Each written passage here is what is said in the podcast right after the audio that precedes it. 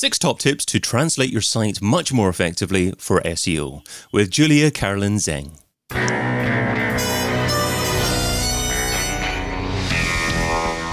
In Search SEO podcast is brought to you by Rank Ranger, the all in one SEO platform that helps scale your business through data and analytics.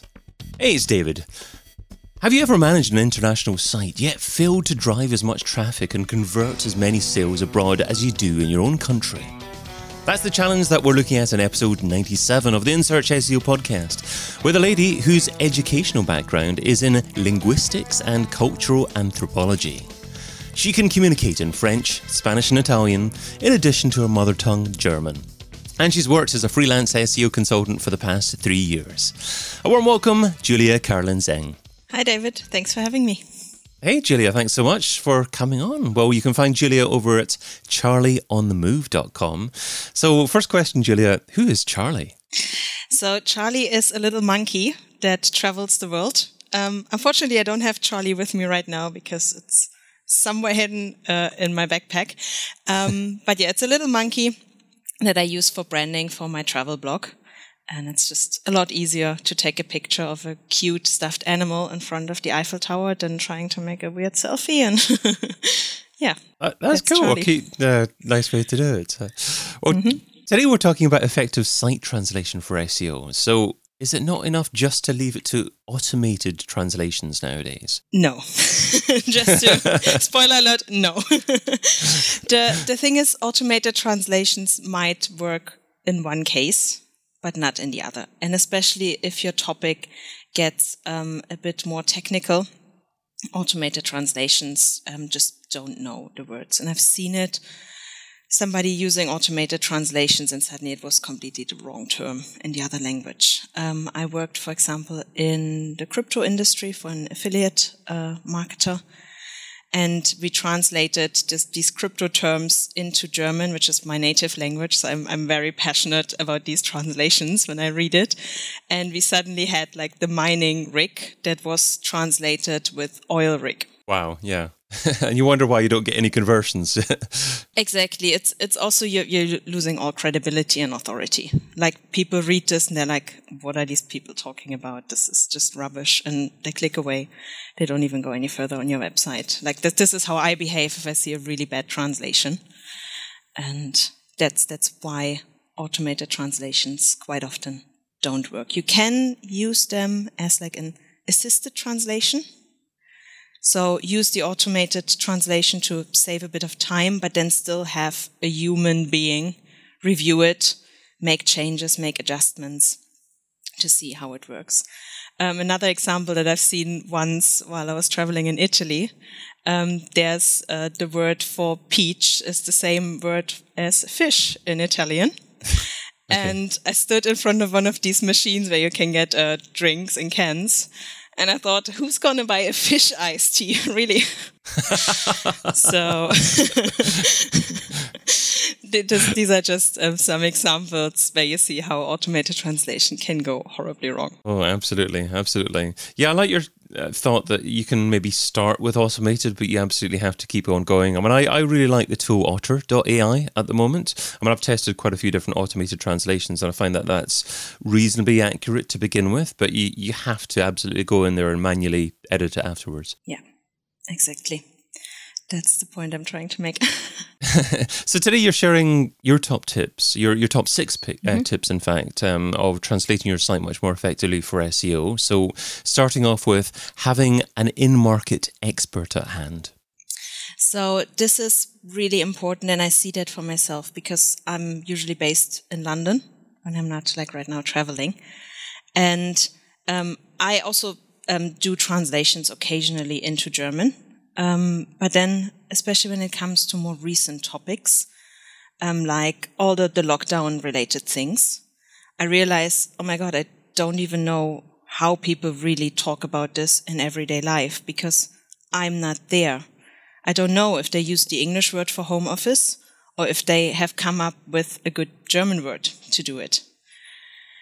Takes a bit of research to find mm-hmm. out you, you can find out, but you need to first realize that there is something to find out. And you don't know what you don't know. So that's why it's important to work with translators that are actually in the market, in everyday life, and know the, the current language and not the language that was in use 10 or 15 years ago when the person still lived there. So that's having an in market expert at hand. And your number two tip is to know your market. Yeah. So they, they kind of go hand in hand.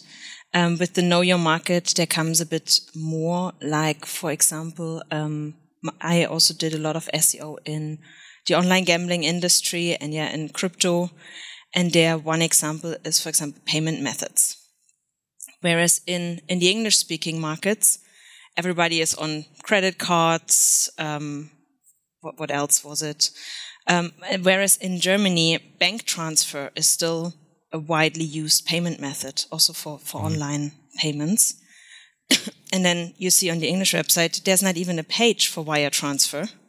Whereas you say, well, Germans, um, they, they need this as a payment method because that's what they're yeah. familiar with. There might be things like, um, what was it that we had a lot um, when I was working in the online gambling industry? PaySafe cards. So that's basically like a little card that you buy at a gas stop that you charge with like 20 pounds or euros in that case. And then you can use it to make an online payment. And these things, um, they, they come up often and you need to know what your audience is familiar with. Another example, I've recently had it whilst I was traveling, and I was on one of these um, tours for people where they take you to the mountains and show you nice places. And there were two other Germans with me in that bus. They tried to book the next tour, and whilst they went on the website, the only option they had for payment was credit card. But uh, also something people quite often don't know, in Germany it is not normal to have a credit card. Whereas in the UK, we have the debit cards that also have the 16 digit number that you can use for online payments. But in Germany, that is not common.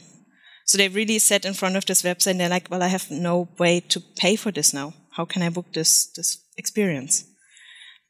So these are things, um, especially if you're targeting people in another market, you just need to know what you need to provide to them. Um, another example that I recently had is I worked with a tech company that were providing software for educational purposes.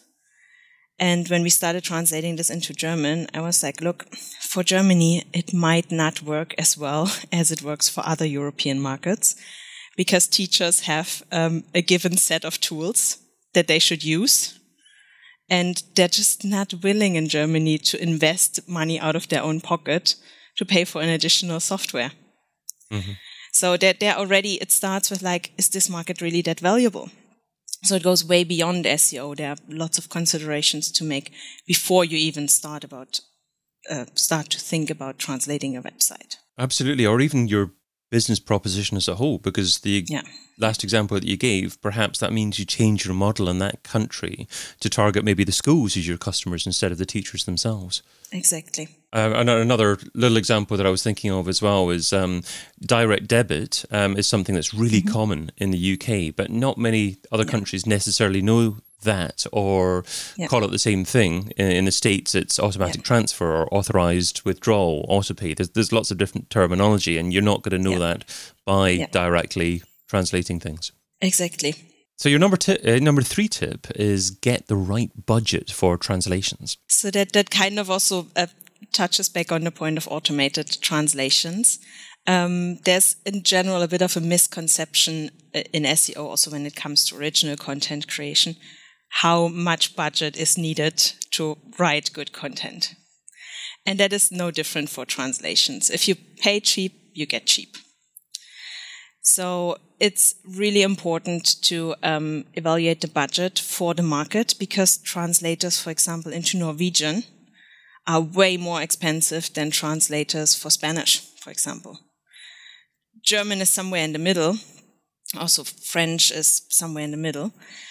Um, but that's that's the first thing to know. How much does a good translator cost for that language? And then how do you find a good translator? With which budget do you go in? Um, what I noticed, especially when you try and find um, translators on platforms like Upwork, there are lots of people, lots of people providing really cheap services, but then you also get usually bad quality. Like I've, I've seen it with a client of mine who had very little content budget, where I said, well, what this translator delivered is no better than a machine translation. We could have done that ourselves. Mm. And I had to do so much editing afterwards. yeah, that, that also then happens if you just hire somebody that appears to be cheap. Um, they use a machine translation, you get bad quality. Um, so this is really important for each market. So also the budgets shouldn't be the same depending on which market you target. And then um, my main recommendation is if you have a lower budget, then rather translate less content, then try and get it all translated quickly and it's all bad quality. So again, the, the same rule as for everything, quality over quantity. So if you're going to a site like Upwork and you don't mm-hmm. speak the language that you're trying to get the work mm-hmm. done in, how do you judge the potential quality of candidates? Is it just as easy as looking at reviews, or is there another way to do it? Um, so the, the reviews in Upwork, I would not trust them. Because quite often it is um, also, okay, yeah, I want to be nice to this person. I give them a good rating here. Um, mm-hmm. So these reviews is like with, with, any review in the world, they're not 100% uh, truthful. Um, what I've done, for example, um, like a year ago, I needed translators for Japanese, which is a language I don't speak at all. I can't even read it. So I was like, okay, I don't know what they're providing here. It looks all like pictures to me. But what I've done is um, I reviewed first all the applications um, in detail, and also there you see already a big um, difference in quality what they send to you. And then I picked the, the three that seemed to be the, the, the, the best based on their um, experience and what they had sent in their application. I gave them each um, one article to translate, a different one, and then I had them proofread each other's work. and what I what I basically told them, well, I want to see your translation and your proofreading skills they, they might have suspected that they proofread the work of somebody else in the test. Um, but it, it gave me a pretty good idea of how everybody is doing it. And um, I asked them to leave the um, track changes on in Word. So you, I could see exactly what has been changed, which comments they make. Um, are they active? Are they thinking about what they're doing? Like I had some then that even made suggestions for internal links some others that even have done like a little keyword research for their market and provided, oh, hey, these are the keywords I would suggest. And by doing that, I even found one translator that I then trained to be a, an SEO consultant for mm-hmm. like on page optimization. So I couldn't teach her all the technical things, but she actually became then um, the, the go to SEO consultant for that market and that team. So that, that worked pretty well to have them proofread each other's work and you, you get a good impression. I think that's a wonderful tip. I mean, I've I've employed people on Upwork before, and I've I've I've done something in a similar manner to what you've suggested, in that I've taken maybe three or four people, um, and I've actually paid them a little bit to produce a little bit of test work each, um, and then decided upon people from that. But I think you've taken it a step further there by the proving um, proofing of each other's work. That's that's a wonderful tip, and I'm thinking if I can use that in other scenarios, perhaps. Yeah, yeah, and and of course that was all paid work, so um, that was okay. yeah. A good point. Yeah, that's that's, that's one other question I was thinking of whether or not to ask you, and that you know, would you yeah. advise um, paying people for test work? But it's kind of not within the parameters of what we're discussing at the yeah. moment. Um, shall shall we move on to your tip number four, which is uh, don't just translate, localize. Yes. So that again um, comes back a bit to this know your market.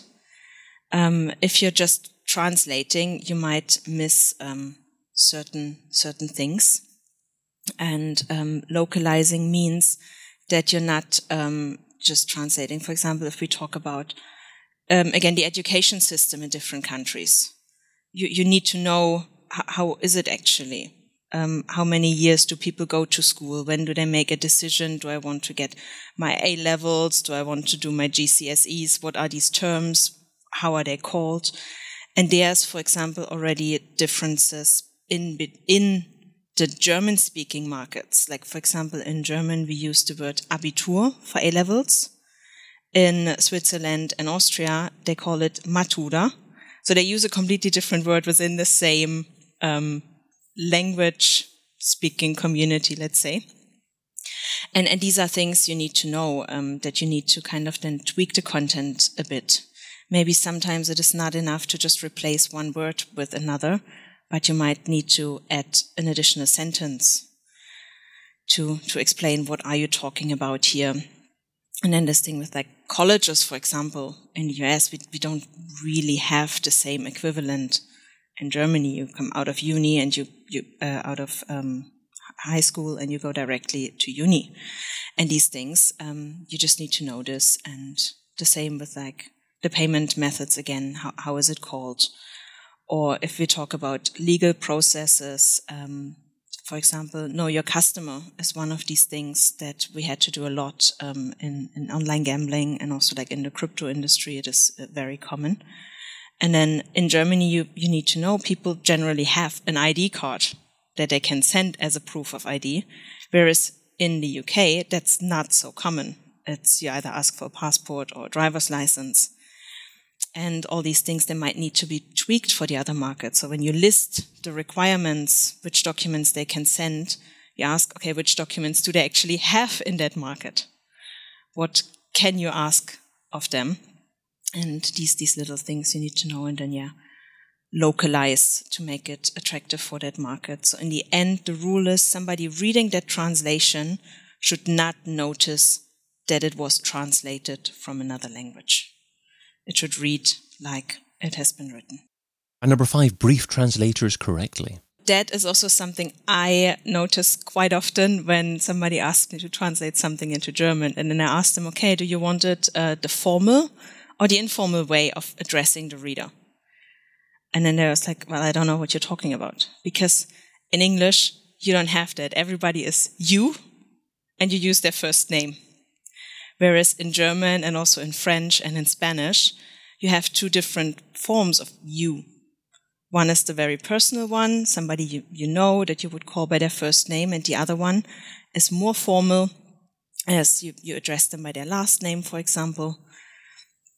And you need to make a decision how you want your website to, to be written. How do you want to address your readers? So that comes down to who is the target audience, um, what type of product are we actually trying to sell? So, for example, I worked with a company in electrical engineering, and they had translated some of the old content with the formal way, others with the informal way, and was like, oh my God, this is such a big mess here. Mm. And we need to make a decision. And we said, okay, it's electrical engineering, it's a highly specialized topic. You have a very distinct target audience. I think we should definitely go the formal way here to come across as professional in the other markets. Yeah. And this then again comes also down to those machine translations. The machine doesn't know. You can't tell the machine that you should be translated with one or the other. That's mm-hmm. also where the discrepancies came from in the past on that website. And these are things you need to tell your translator. And you need to tell them before they start working. It's not just one word that you have to replace with that different form comes a different conjugation of the verbs, maybe even sometimes a different sentence structure. So if you have to then re-edit your translation, you might have to rewrite whole sentences. So there's a lot of work afterwards if the translator has not been briefed correctly. A lot of great points there. A lot of things to think about. Um, it also made me think about the difference between British English and American English as well, yeah, and uh, yeah.